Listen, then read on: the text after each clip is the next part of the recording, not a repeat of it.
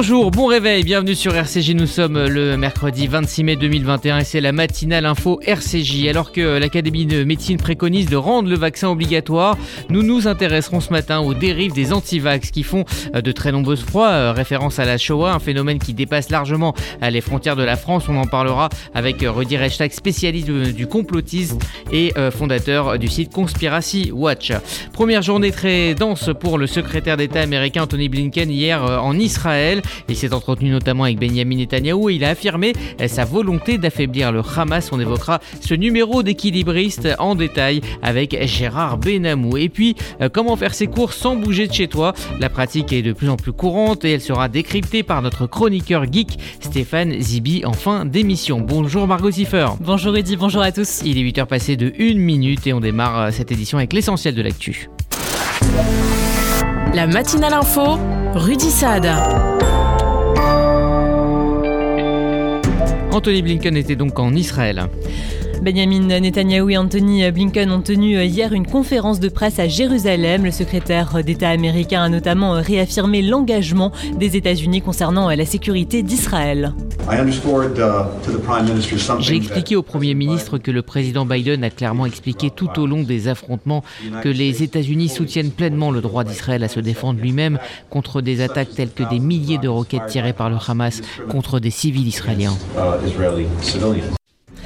Anthony Blinken a également indiqué qu'il s'assurerait que l'aide envoyée pour la reconstruction de Gaza ne profite pas au Hamas. Il a euh, par ailleurs affirmé que la seule solution euh, possible était la solution à deux États. Le secrétaire d'État s'est ensuite entretenu avec Benny Gantz. Le ministre de la Défense lui a présenté un plan pour parvenir au calme sur le long terme. Et les États-Unis qui veulent débloquer une aide pour les Palestiniens et rouvrir à Jérusalem leur consulat.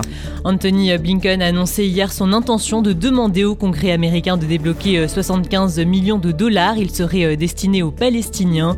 Le secrétaire d'État américain souhaite en plus de cette aide allouer 5,5 euh, millions de dollars d'aide urgente à la bande de Gaza, mais aussi 32 millions de dollars à l'agence de l'ONU pour les réfugiés palestiniens. Enfin, il a également évoqué l'intention des États-Unis de rouvrir leur consulat à Jérusalem. Et le président français Emmanuel Macron s'est lui aussi exprimé au sujet du Proche-Orient. Le président français s'est exprimé hier à l'issue d'un sommet européen. Nous sommes revenus sur euh, également la situation euh, au Proche-Orient et sur notre souhait que la trêve annoncée en fin de semaine dernière soit pérennisée et consolidée, notamment dans le cadre du Conseil de sécurité des Nations Unies. Ce cessez-le-feu doit permettre à l'aide humanitaire de parvenir à la population de Gaza et s'accompagner d'un apaisement des tensions dans l'ensemble des territoires palestiniens et en Israël. La France est prête à contribuer à une relance rapide d'un véritable processus politique à travers des négociations directes entre les partis, en coordination avec l'ensemble de nos partenaires, pour avancer résolument vers euh, schémas qui seuls permettent de garantir la paix et la sécurité. De son côté, Joe Biden a reçu à la Maison-Blanche la famille de George Floyd un an après sa mort. La famille de George Floyd a appelé euh, hier le Congrès américain à voter une loi sur la réforme de la police. Elle serait euh, destinée à protéger les personnes de couleur. Le frère de la victime a notamment euh, fait cette demande après avoir rencontré Joe Biden à la Maison-Blanche. Le président américain a de son côté loué le courage extraordinaire des Floyd. Joe Biden qui rencontrera d'ailleurs Vladimir Poutine prochainement. Joe Biden rencontrera son homologue russe Vladimir Poutine le 16 juin. La rencontre aura lieu à Genève. Ce premier tête-à-tête interviendra dans un climat de vive tension entre Washington et Moscou. Les deux hommes évoqueront notamment le cas d'Alexei Navalny ou encore la Biélorussie. Oui, et le sort de l'opposant bélarus hein, qui préoccupe la communauté internationale. L'isolement de la Biélorussie grandit. Plusieurs compagnies aériennes ont suivi la recommandation de l'Union européenne de contourner le pays et de suspendre leur De son côté, Alexandre Loukachenko va se prononcer pour la première fois depuis le déroutement d'un avion et l'arrestation de deux opposants. Il prononcera un discours aujourd'hui devant le Parlement. Le Conseil de sécurité de l'ONU va quant à lui tenir une réunion à huis clos.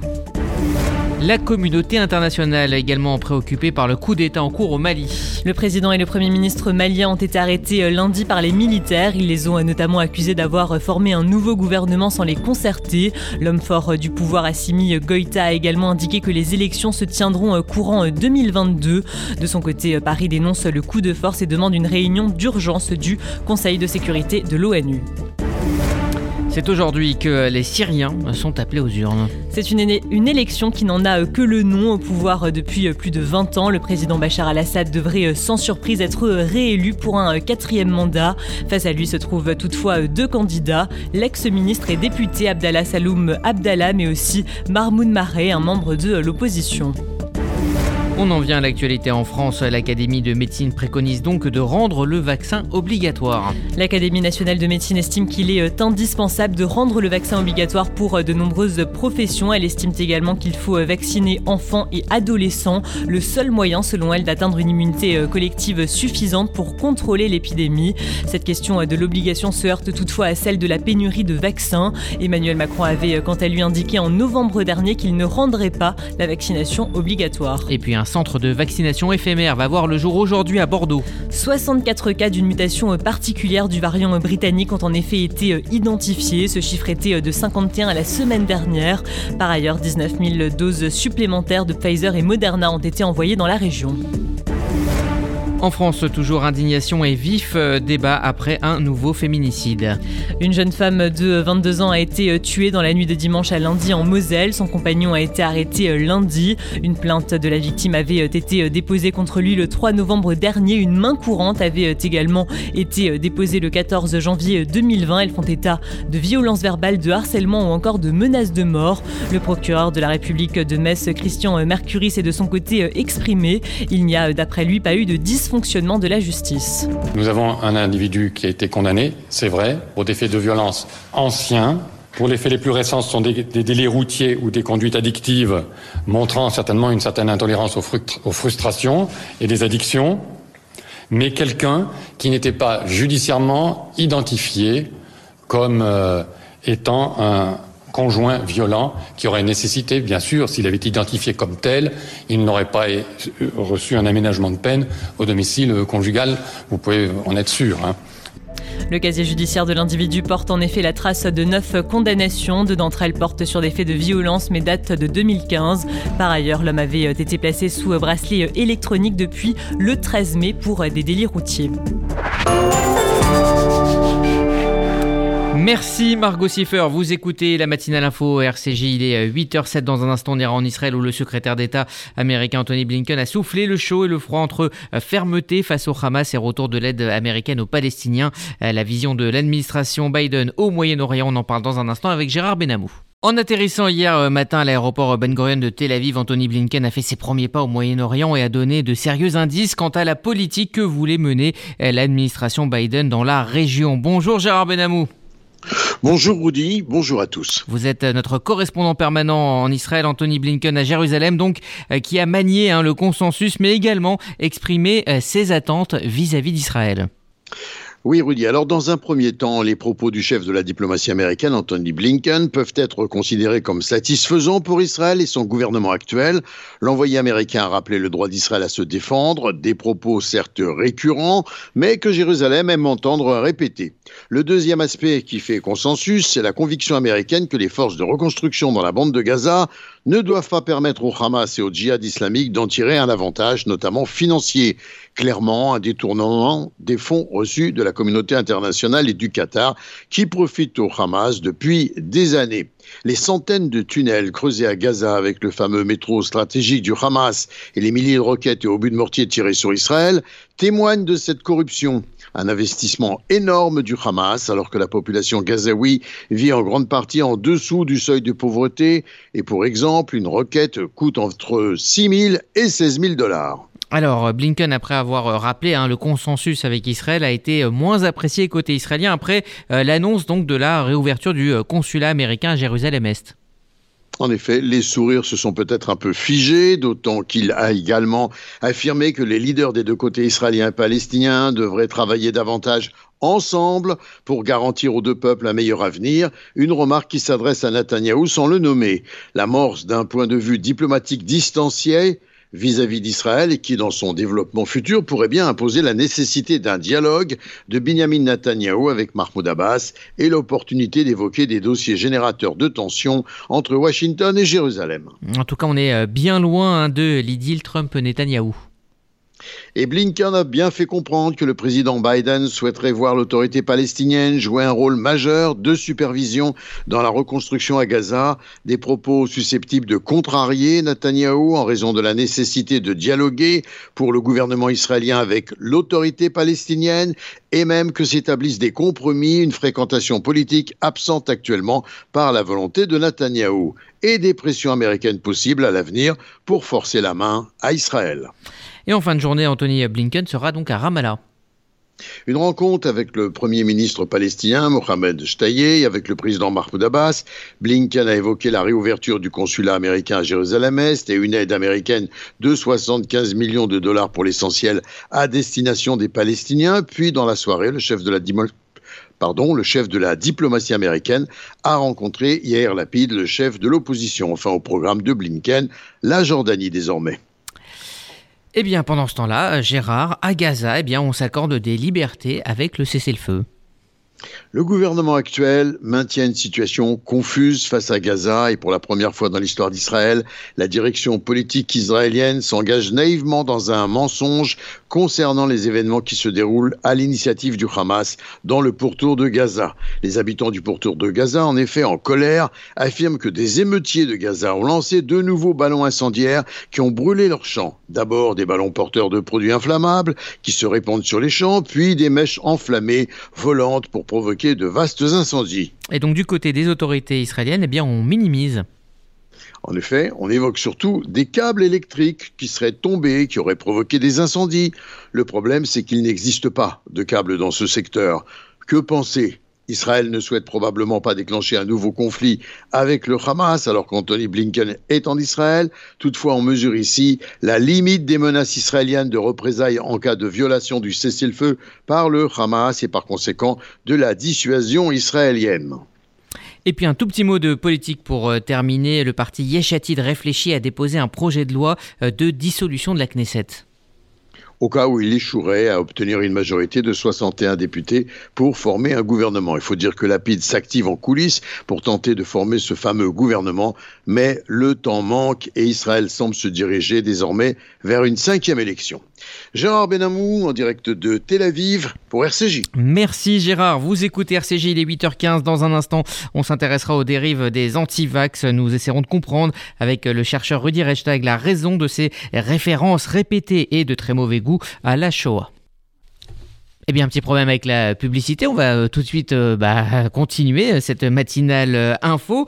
comme je le disais il y a un instant, il y a quelques jours, une manifestation d'anti-pass sanitaire a eu lieu au Trocadéro à Paris et plusieurs des manifestants portaient une étoile jaune qui faisait des comparaisons avec la Shoah ou encore des références au nazisme. Depuis le début de la pandémie, la sphère de complotistes ne cesse d'établir un parallèle entre Shoah et campagne de vaccination. Églantine Delalleux. Ils étaient près de 200 réunis samedi dernier à Paris pour manifester contre le pass sanitaire, une manifestation organisée par le collectif d'artistes Amis Entends-tu en référence aux paroles du chant des partisans, hymne de la résistance française durant l'occupation de l'Allemagne nazie, anti-masque, anti-vaccin ou encore anti-pass sanitaire. Ils se sont rassemblés pour dénoncer les restrictions gouvernementales et parler de dictature sanitaire. Présent durant la manifestation, l'humoriste Jean-Marie Bigard n'a pas hésité à comparer les anti-vaccins aux juifs durant la Seconde Guerre mondiale au micro de quotidien. Non au pass sanitaire, non et pourquoi il ne nous collerait pas une étoile jaune pour qu'on soit repéré plus facilement? Durant la manifestation, les journalistes ont notamment pu filmer plusieurs manifestants arborant une étoile jaune sur la poitrine, des manifestants qui ont pris à partie les journalistes de quotidien tout en les traitant de collabos et en faisant des références à la Shoah. Madame, c'est des collabos, hein. c'est des collabos. Et comment vous pouvez dire ça, madame mais, comment vous pouvez employer ce mot bah, Parce que vous êtes des collabos. Des collabos de quoi Des collabos de, euh, de, de la doxa gouvernementale. Le passeport sanitaire, ça a été mis en place par des nazis, monsieur. Et vous, vous êtes un journaliste qui est des collabos, c'est tout. Eh, ils veulent l'Holocauste 2 Vous avez de la chance qu'on vous lâche pas. Une instrumentalisation de l'Holocauste qui a commencé dès le début de l'épidémie dans les cercles négationnistes selon l'AFP et qui s'est étendue sur les réseaux sociaux. Sur des sites extrémistes, les comparaisons à la Shoah sont nombreuses, parallélisme entre les vaccins anti-Covid et le zyklon ou encore aux expériences menées par les médecins nazis sur les déportés. L'objectif de cette banalisation est simple, faire peur pour essayer de convaincre et étendre l'influence des complotistes dans un contexte de confusion. Certains sites conspirationnistes sont visités plusieurs millions de fois par mois. Églantine Delalleux. Et pour en parler, nous sommes en ligne avec euh, Rudy Rechtag, directeur de Conspiracy Watch, expert associé à la Fondation euh, Jean Jaurès et auteur de L'opium des imbéciles chez euh, Grasset. Bonjour. Bonjour. Merci d'être avec nous ce matin. Comment tout d'abord expliquer ces références constantes et répétées à la Shoah? Bah, parce que la Shoah, c'est un événement connu, connu de beaucoup de monde. C'est euh, les enquêtes d'opinion euh, en attestent, hein, c'est l'un des, des, des, génocides du XXe siècle les plus euh, connus au monde. Et c'est aussi l'un des événements dont tout le monde a, entendu parler. Donc la Shoah, elle a acquis une valeur paradigmatique après la fin de la Seconde Guerre mondiale. C'est une sorte de comble de, mal radical, un summum de l'horreur dont tout le monde évidemment peut, peut s'emparer. Alors le phénomène hein, est international, hein, l'utilisation de, ce symbole de l'étoile jaune, euh, on l'a vu également aux, États-Unis. Euh, pourquoi euh, ce, phénomène justement est-il si mondialisé? Justement, c'est peut-être parce que c'est un des événements les plus connus oui, c'est ça. C'est que c'est une, une référence qu'on a en partage sur l'ensemble du globe, ou quasiment, en tout cas dans le monde occidental, c'est très clair. Donc vous l'avez dit, hein, euh, aux États-Unis, on voit euh, euh, ce type d'appropriation symbolique. On le voit dans toute l'Europe également. On a vu ce, symbole de l'étoile jaune fleurir sur des vêtements, des montages, sur Internet, sur des pancartes dans des manifestations. Et c'est d'ailleurs un phénomène qui déborde la seule sphère des antivax ou des covido-sceptiques.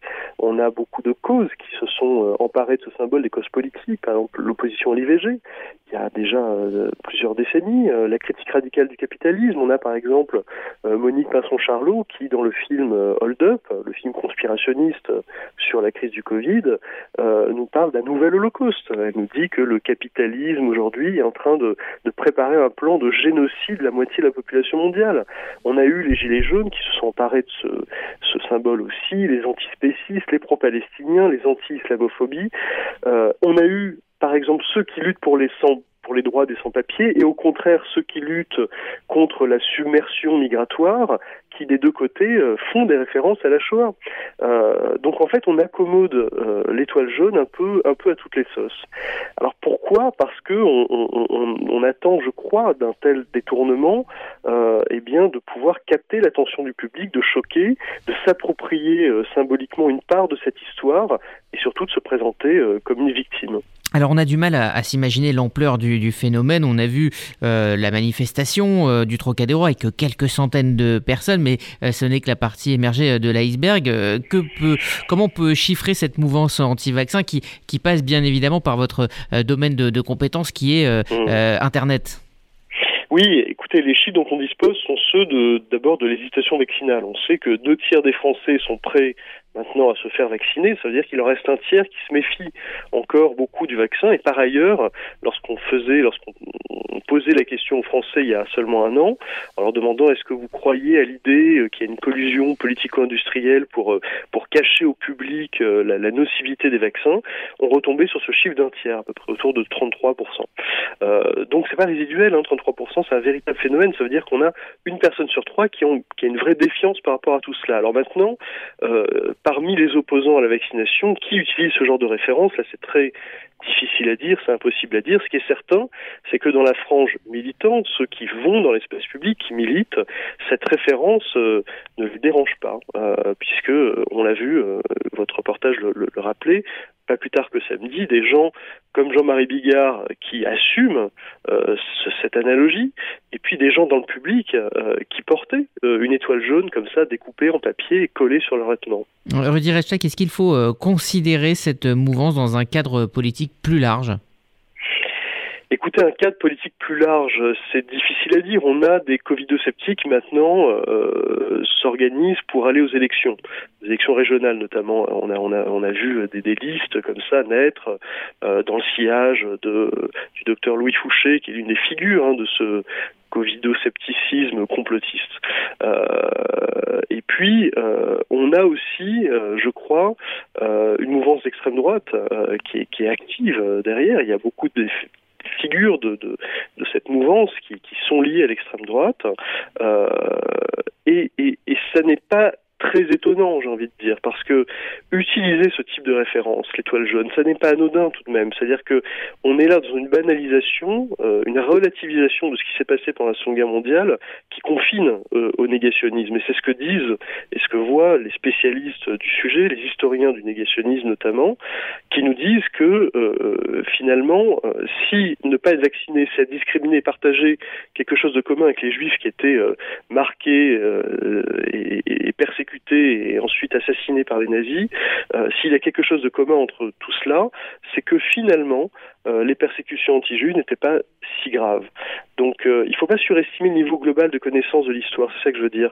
La Shoah, c'est un événement très connu dans le sens où la plupart des gens en Occident ont déjà entendu parler, mais c'est tenant et, aboutissant la manière dont elle a été mise en œuvre, le nombre de victimes et méthodes de mise à mort, tout ça est en réalité très très peu connu. Et donc ça autorise ce type de, dérive et de détournement très, euh, très contestable. Merci euh, Rudy Hashtag, directeur de Conspiracy euh, Watch, expert associé à la Fondation Jean Jaurès. Et donc je rappelle L'opium des imbéciles, votre dernier livre paru chez Grasset. Merci à vous et bonne journée. Ce mercredi, c'est le grand retour de la chronique geek de Stéphane Zibi. Il nous explique ce matin comment faire ses courses sans bouger de chez soi. Vous n'allez pas me croire. Samedi soir, j'ai eu besoin d'une brique de lait. Je l'ai commandée à 22h31. À 22h38, elle était chez moi avec d'autres articles que j'ai profité d'acheter. J'ai cherché à voir ce qui se cachait derrière tout cela. Je vous ai parlé des Dark Kitchen. Voici maintenant les Dark Stores. Ces dark stores sont une véritable déferlante de nouveaux acteurs qui arrivent sur le marché français, prêts à révolutionner la livraison à domicile. Leur point commun, ils proposent des temps de livraison ultra rapides pour livrer une commande de course en moins d'un quart d'heure. Pour être bref, les dark stores sont des entrepôts uniquement dédiés à la livraison à domicile pour les courses du quotidien. Ces entrepôts sont déjà plus d'une dizaine dans la capitale, et ce n'est qu'un début. Toutes les principales villes françaises sont ou seront couvertes. Il n'y a qu'à voir les sites de ces applications pour se tenir au courant de la disponibilité. Dija, Cajou, Chouchou, Gorillaz, pour ne citer que, ont tous quelques mois, pas plus d'existence. Ces dark stores s'appuient sur une organisation bien huilée. Aussitôt la commande passée via une application, un opérateur présent dans l'entrepôt à proximité reçoit une liste de courses sur son écran. Un algorithme aura défini un parcours optimal afin de ne pas perdre de temps dans les allers-retours dans les rayons. Une fois le sac rempli, il revient à l'accueil et le transmet à un livreur à vélo qui a déjà pris connaissance du trajet. Résultat, le client reçoit, et je peux vous le confirmer, chez lui, sa liste de courses en moins de 10 minutes en moyenne.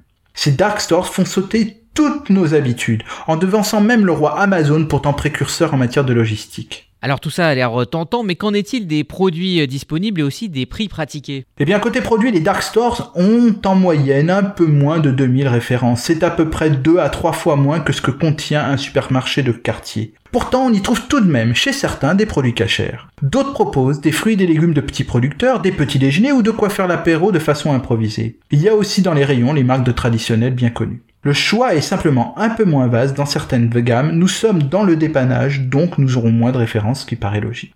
Pour les prix, ces applications sont parfois même un peu moins chères sur certains produits que dans votre supermarché, vu les coûts réduits de structure. Pour l'heure, les dark stores ne se voient pas comme des concurrents de la grande distribution classique. À elles les grandes courses mensuelles, à eux les courses d'appoint, à la semaine prochaine. Vous écoutez la matinale info RCJ, pardonnez-nous, hein, la pub est un petit peu capricieuse ce matin, elle a décidé de partir toute seule et puis on réécoutera euh, Stéphane Zibi non seulement évidemment en podcast sur le site mais euh, dans RCJ midi euh, tout à l'heure pour sa chronique geek.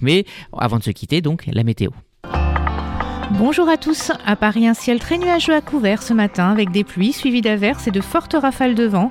Quelques courtes éclaircies dans l'après-midi, mais toujours de la pluie et des températures ne dépassant pas les 15 degrés. À Marseille, ensoleillé ce matin, mais le ciel se voilera progressivement cet après-midi et il fera 19 degrés. Et à Tel Aviv, du beau soleil et de la chaleur puisqu'il fera 29 degrés. Bonne journée à l'écoute des programmes de RCJ. Merci Sylvie, c'est la fin de cette matinale info un petit peu agitée. À 11h, Sandrine Seban reçoit dans Essentiel Tatiana de Ronet euh, pour son dernier euh, roman. Euh, à midi, RCG Midi avec Francis Khalifa, le président du CRIF. Et puis Objectif Santé, l'émission de Karen Tayeb à 13h avec Julie Mamou Mani. Voilà pour le programme de la journée que je vous souhaite excellente sur l'antenne d'RCJ.